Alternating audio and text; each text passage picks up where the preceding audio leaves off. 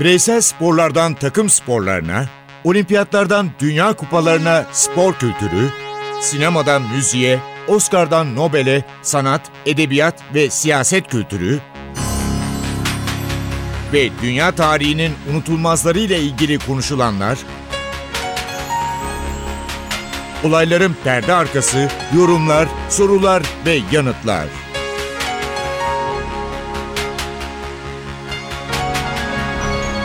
Ercan Taner ve Mert Aydın'la Ateş Arabaları başlıyor.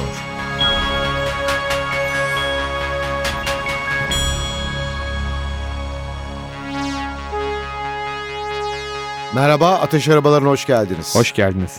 Yeni programımızda tarihte Avrupa Şampiyon Kulüpler Kupası'nı konuşacağız. Avrupa Şampiyon Kulüpler Kupası. Bizim küçüklüğümüzün kupası. Ama artık adı Şampiyonlar Ligi. 1955 yılında çift maçlı eleme sistemi üzerine düzenlenmeye başladı.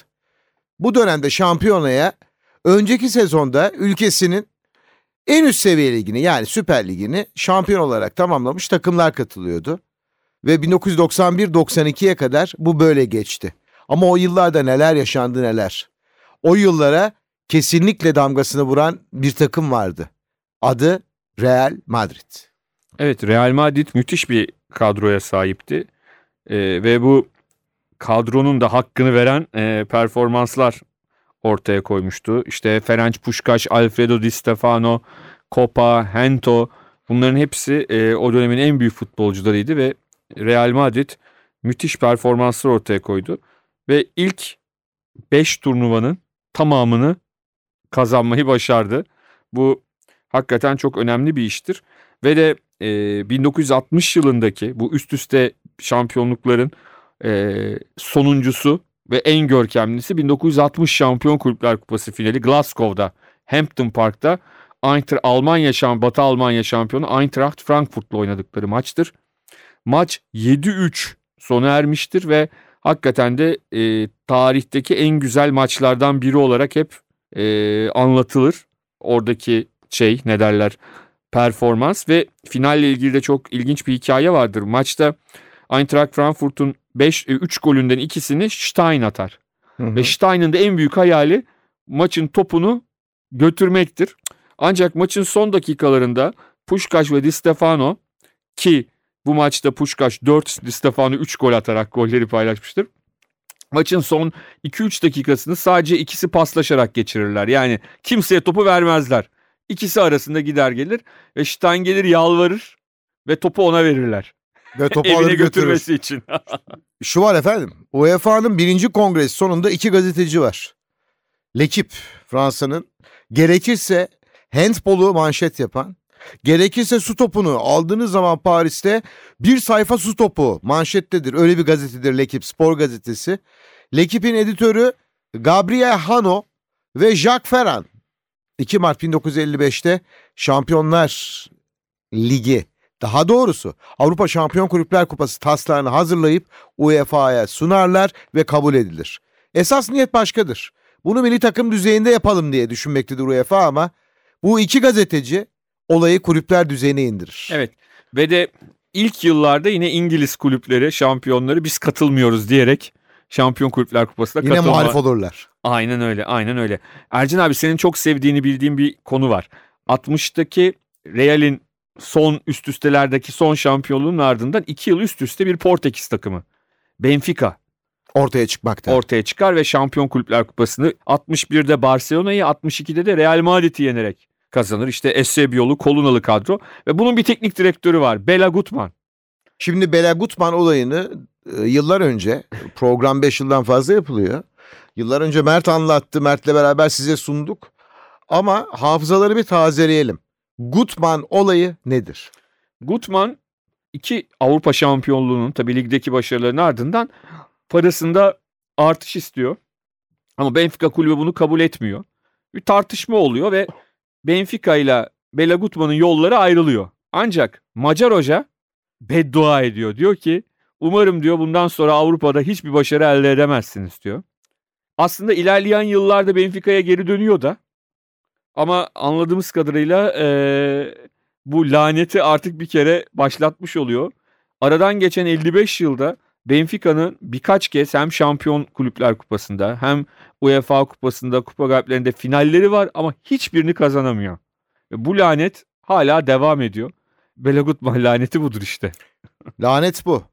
Biz de 70'li yıllara geldik ve 1974'te ilk kez bir Alman ekibi. O zamanki adı tabii Batı Almanya Bayern Münih bir numaralı kupayı kazanıyor. Sonraki yıllarda Bayern yine başarılı ama bir gerçek ortaya çıkıyor. Çok yakında bir yerden Hollanda'dan. Koroflu Ajax. Evet. Önce tabii Ajax 3 daha doğrusu şöyle diyelim 1970'te Feyenoord Hollanda'nın Feyenoord takımı Ernst Happel yönetiminde Avrupa şampiyonu oluyor. Ardından da 3 yıl üst üste ezeli rakipleri Ajax kazanıyor. Ardından 3 yıl üst üste senin bahsettiğin gibi Beckenbauer önderliğindeki Bayern Münih şampiyon oluyor. Ve ardından da 8 yılda ardından gelen 8 yılda e, 6 kez İngiliz takımları. Bir anda İngilizler ortaya çıkıyorlar. Evet. Ve İngiltere'de yani bu sadece Liverpool'un çıkışı demeyelim. Liverpool aslında burada en çok kazanan oluyor İngilizlerden ama e, İngiltere ikinci o dönemde Premier Lig yok birinci lig var ve ikinci lig diye devam ediyor. İngiltere ikinci liginde şampiyon olan Nottingham Forest bir yıl sonra İngiltere birinci liginde de şampiyon oluyor. Ve sonraki yıl gelip Avrupa şampiyonu oluyor. Avrupa şampiyonu olurken ligi 9. bitiriyor. Ama Avrupa şampiyonu olduğu için bir yıl sonra yine katılma şansı elde ediyor. Gidiyor orada da Avrupa şampiyonu oluyor. Ve böylece lig şampiyonluğu sayısı Avrupa şampiyonluğu sayısından az olan herhalde tek takım olarak da dünya tarihine geçiyor. İki Avrupa şampiyonluğu bir lig şampiyonluğu var Nottingham Forest'ın. Aston Villa Bayern Münih'i yenerek 82 yılında yine Avrupa şampiyonu oluyor. Araya girenler kimler mi? Ee, bir tanesi Hamburg. Magat'ın golüyle Juventus'u yenerek. Bir diğeri de maalesef çok üzücü bir olayın olduğu gün Hazel faciası. İngilizlerin 5 yıl Avrupa kupalarından uzaklaştırılmasına neden olan maç Juventus Liverpool maçı öncesinde yaşananlar burada konuşmuştuk hatırlarsınız. Tabii, tabii. Daha yakın zamanda konuşmuştuk ve o maçı Juventus 1-0 kazanıyor ve İngiltere İngiliz takımlarının bu Avrupa şampiyonlukları serisi de artık e, ortadan kalkıyor çünkü artık İngiliz takımlarının Avrupa e, kupalarına katılmaları engelleniyor. Romanya'dan Steaua Bükreş. Kalede Duka'dan var. Kupa finali İspanya'da yapılıyor. Sevilla'da. Sevilla. Barcelona Steaua Bükreş karşı karşıya. Sonuç değişmiyor penaltılar. İspanyollar penaltı atıyor, Duka'dan kurtarıyor. İspanyollar penaltı atıyor, Duka'dan kurtarıyor ve büyük bir sürpriz ortaya çıkıyor. Evet, Steaua Bükreş ya da Steva Bükreş. Steva Bükreş e, Dukadam'ın 4 penaltı kurtardığı penaltıları 2-0 kazanıyor. Bu arada da söyleyelim Barcelona kalecisi de 2 tane kurtarıyor. Yani hani Roman takımı da iyi penaltı atıyor değil bu arada. Bu arada Hacı o yok. O penaltıları atmak tabii Sonraki kolay sene değil. Hacı geliyor e, takıma. Ve sonrasında şöyle bir iddia orada ortaya atılıyor. Deniyor ki e, Dukadam bir Real Madrid taraftarı bir İspanyol iş adamı Barcelona'yı yendikleri için Dukadam'a bir lüks araba gönderiyor. Çavuşescu bunu istiyor. Vermediği oğlu. için de Çavuşescu'nun oğlu parmakları kırılıyor diye. Ve futbolu bırakmak zorunda kalıyor. kalıyor. Böyle bir hikaye var Romanya'da. Yıl, yıllar sonra, yıllar sonra 2000'li yıllarda bir belgesele çıktı Dukaram dedi ki parmağımın kırıldığı doğrudur. O yüzden futbolu bıraktım ama Çavuşescu ailesiyle yakın uzak ilgisi yok. Bir trafik kazası geçirdim gerçekten. Öyle bir olay da hiç olmadı. Yani onlarla alakası yok ama parmağım kırıldı bir trafik Parmaklarım kazası. kırıldı. Parmaklarım kırıldı diyor. Ve futbolu bırakmak zorunda kaldı. Aynen öyle ama Steaua Bükreş ve Dukadam e, hikayeleri çok fazla. Yine senin çok sevdiğin bir maçlardan biri Porto Bayern Münih 87'de. Bayern Münih favori ilk yarıyı önde kapatıyor ama ikinci yarıda... Ben neyi seviyorum o maçta biliyor musun? Topukla atılan golü. Evet Madjer'in... Yar bir finalde o kadar rahatsın ki top geliyor. Final maç oynuyorsun. Avrupa şampiyonu olacaksın. Porto'dan bahsediyorum. Topukla topun ağlara gönderildiği an benim ağzım açık kalmıştı. Evet. Juari ve Madjer'in bu golleriyle 2-1 kazanan Porto e, Avrupa şampiyonu oldu. 88'de de Hiddink yönetimindeki PSV Eindhoven Avrupa şampiyonu oldu ama ondan sonra işte hakikaten Avrupa kupalarını yine bir uzun süre e, domine edecek bir takım çıktı ama ondan önce abi biraz müzik diyelim istersen. Müzik diyelim bugün dün konuştuk seninle kimi konuk edelim diye bir sürü grubu programımıza hep konuk ediyoruz. Ama Türkiye'nin gelmiş geçmiş bence en önemli müzik gruplarından biriyle bugün birlikte olacağız. Bir araya gelmeleri. Şimdi ayrılar. Hepsinde ayrı ayrı benim gözümde çok büyük değerleri var. Hepsine çok saygı duyuyorum. Masar Fuat Özkan'dan bahsediyorum. Yaz yaklaşıyor. Bodrum'a gidelim mi? Gidelim abi. Bodrum Bodrum diyelim.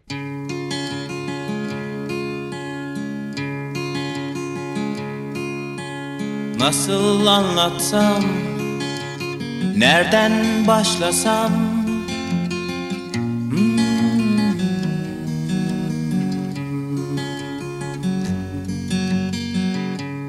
Bodrum Bodrum. Bodrum Bodrum. Duygu biraz duygu. Bütün isteğim buydu. Biraz deniz Biraz uyku. Bütün isteğim buydu. Bodrum Bodrum. Bodrum Bodrum. Nasıl anlatsam Nereden başlasam? Kaç kişiydik o zaman? Bak Kaç kişi kaldı şimdi Bodrum Bodrum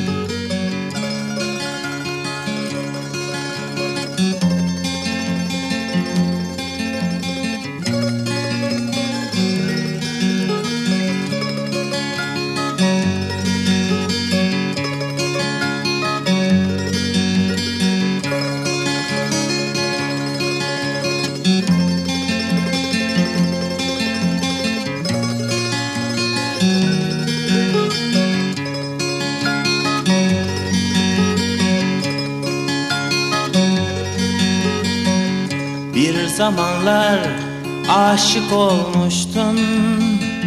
Ama şimdi ismi neydi unuttun. Bodrum Bodrum. Bodrum Bodrum. Duygu. Biraz duygu. Bütün isteğim buydu. Biraz deniz Biraz uyku. Bütün isteğim buydu. Bodrum Bodrum. Bodrum Bodrum. Bir zamanlar aşık olmuştum. Ama şimdi ismi neydi unuttun Bodrum Bodrum Bodrum Bodrum Nasıl anlatsam Nereden başlasam? Kaç kişiydik o zaman? Bak Kaç kişi kaldı şimdi? Bodrum Bodrum Bodrum Bodrum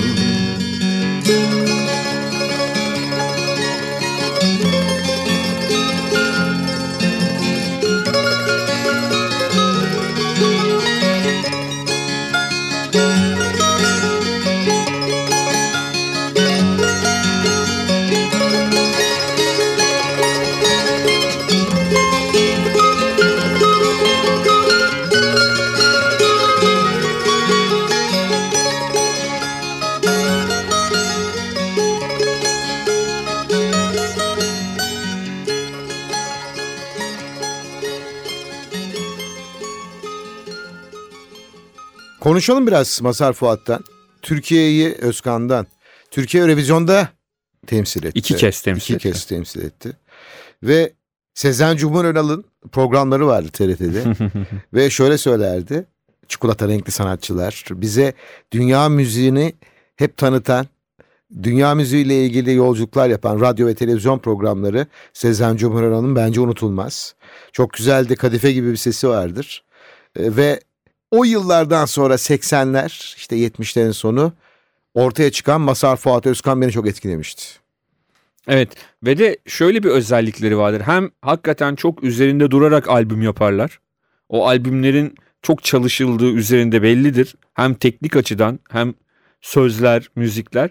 Onun yanında da herhalde yani bütün gruplara, bütün şarkıcılara nasip olan bir şey değildir ama hakikaten çok özel bir konser performansları vardır. Yani konserlerinde insanlar hakikaten eğlenirler. Evet. e, e, seyirciyle çok iyi kontak kuran bir gruptur. Zaten yıllar sonra aslında e, Mazhar Alanson bir tiyatrocudur zaten. Evet. Geçmişte çok ge- e, Şöyle diyebilir miyiz ya pop deniyor da bence rock da var. Rock var, rock and roll var, Var. pop var. E, Mazhar Alanson'un zaten böyle bir eğitimi var ama Özkan Uğur ve Mazhar Alanson hakikaten belli bir dönemden sonra 50'li yaşlarından sonra aktör olarak da çok başarılı oldular. Özkan Uğur hakikaten çok özel e, performanslar gösterdi. Cem Yılmaz'ın yönettiği filmlerde, oynadığı filmlerdeki performansları unutulmaz. Yine Mazhar Alanson da çok başarılı. Yani bambaşka şeyleri çıktı ortaya. Yine Fuat Güner'in ve Özkan Uğur'un birlikte Ferhan Şensoy'un oyunlarına yaptıkları müzikler 80'li yıllarda. Şu var Barış Manço ile çalışıyorlar. Daha sonra ekibe Kurtalan Ekspres'ten biri gelecek. Ersan ve Dadaşlar o yıllar. Biz Erkin Baba diyebiliriz Erkin Koray. O yılların unutulmaz isimleri. Ve de çok ilginç şarkıları var, müzi- sözleri var. İlginç bir şarkıyla devam edelim. Bu şarkıyı 80'li yıllarda yani çok ünlü olan bir şarkı. Bu şarkıyı ben o zaman çok merak etmiştim. Kimin için yaptıklarını yıllar sonra öğrendim. Ayhan Sicimoğlu için yapmışlar. Ayhan Sicimoğlu için. Evet o da çok efsane bir kişiliktir. Belki aslında bir gün ondan da bahsetmemiz lazım. Yani seyyah mı desek, müzisyen mi desek ama bu şarkı onu anlatıyor galiba. Sen neymişsin be abi?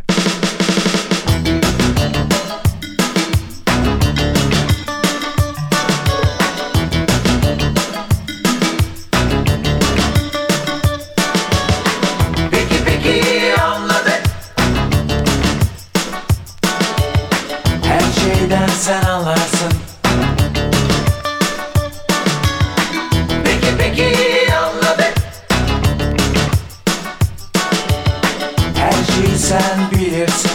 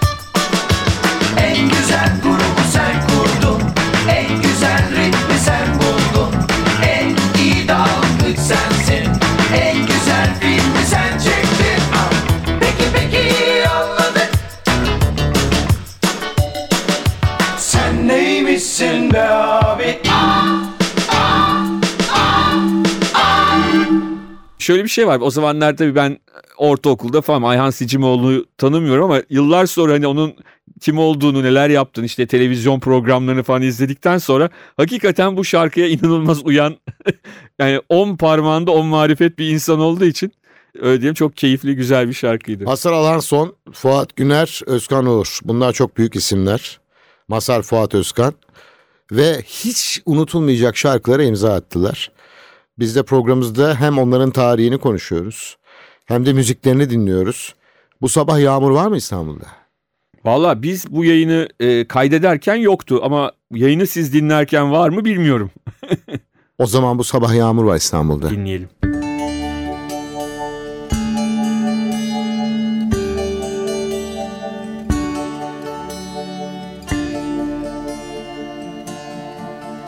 Bu sabah yağmur var İstanbul'da. Gözlerim dolu dolu oluyor bilinmez diye Anne sözü dinler gibi masum. Ağladım bu sabah. Günler Senden uzak olunca.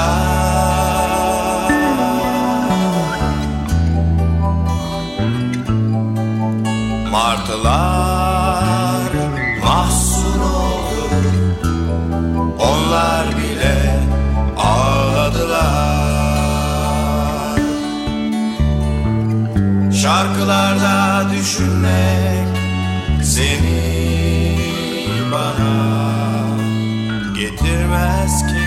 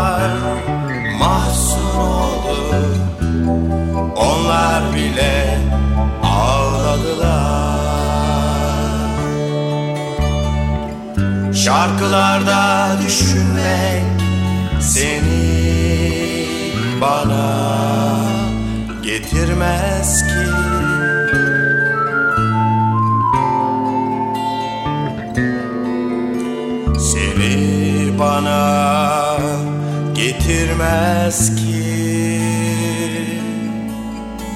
Seni bana getirmez ki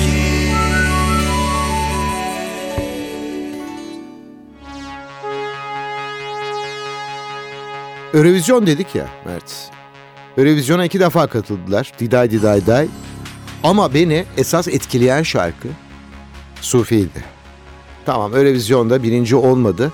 Fakat Türkiye'de müzik severleri, müziği dinleyenleri uzun süre etkileyen şarkıların başında geliyor Sufi. Evet o zaman Sufi'yi de dinleyelim Ercan abi.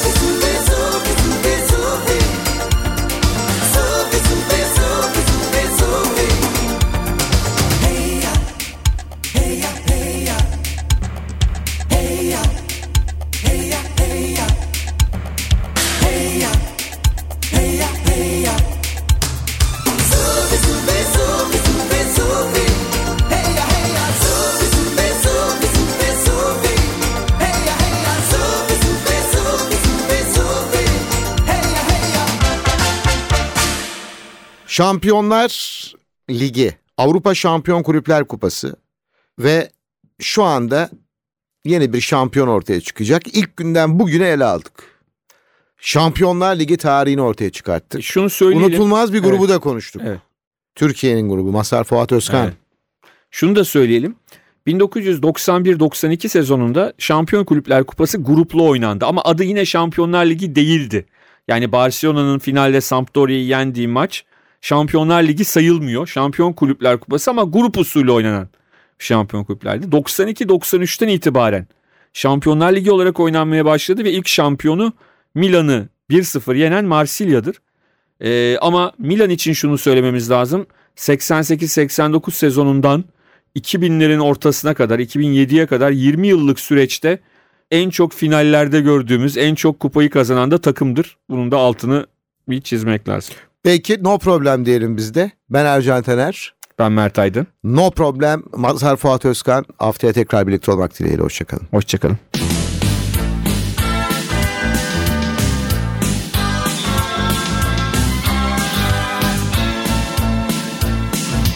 Bugünlerde kararsız Biraz da tutarsız oldum Senin yüzünden bu hale düştüm Bir şöyle söyledim